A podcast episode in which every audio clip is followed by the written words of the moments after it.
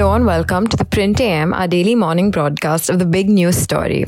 My name is Antara Barua, and today I will be getting you the details of my colleague Shanker Arnimesh's story on why the Modi government is still putting off the census. For the first time in the census's 50 year history, there is no clarity on when the exercise of compiling and analyzing demographic, social, and economic data of the population will be held next.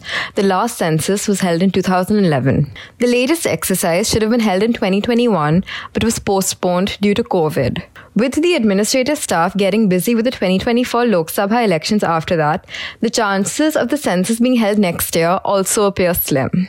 Also, the census work has to be preceded by the work of the National Population Register, which itself is a precursor to the creation of the National Register of Citizens, the NRC. Both NPR and NRC created controversy in 2019 in the wake of the passage of the Citizenship Amendment Act. The work of listing of houses and updating of the NPR, which was supposed to be done from 1st April to 30th September 2020, was postponed due to COVID. The date has been extended five times since. Now that the COVID situation has improved, questions are being raised on the intention of the government for postponing the census. According to an estimated population tally of 2020, population has increased to 137 crores. This means that over 10 crore poor people will be deprived of food security if the census is not done. Data on economic affluence, literacy level, urbanization, migration, new births and deaths can be derived from the census data. All of these are used to implement government schemes and to provide benefits of schemes to the poor. But for want of fresh data, the deprived sections of the society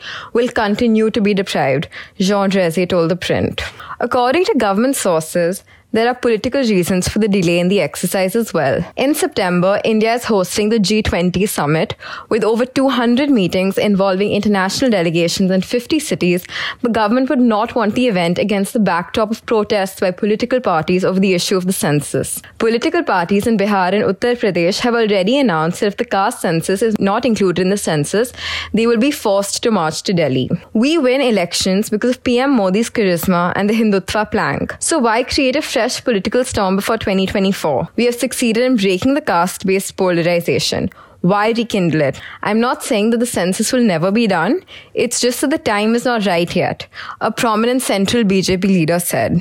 The Modi government has also refused to conduct a caste census. Regional parties feel that one way to tackle the politics of Hindutva could be to demand more OBC reservation, which is why Bihar Chief Minister Nitish Kumar is doing a caste survey while the Bhupesh uh, Baghel government passed two bills in December raising the reservation quota in Chhattisgarh. That's all we have for you today. Thank you for listening. We'll be back soon with another episode.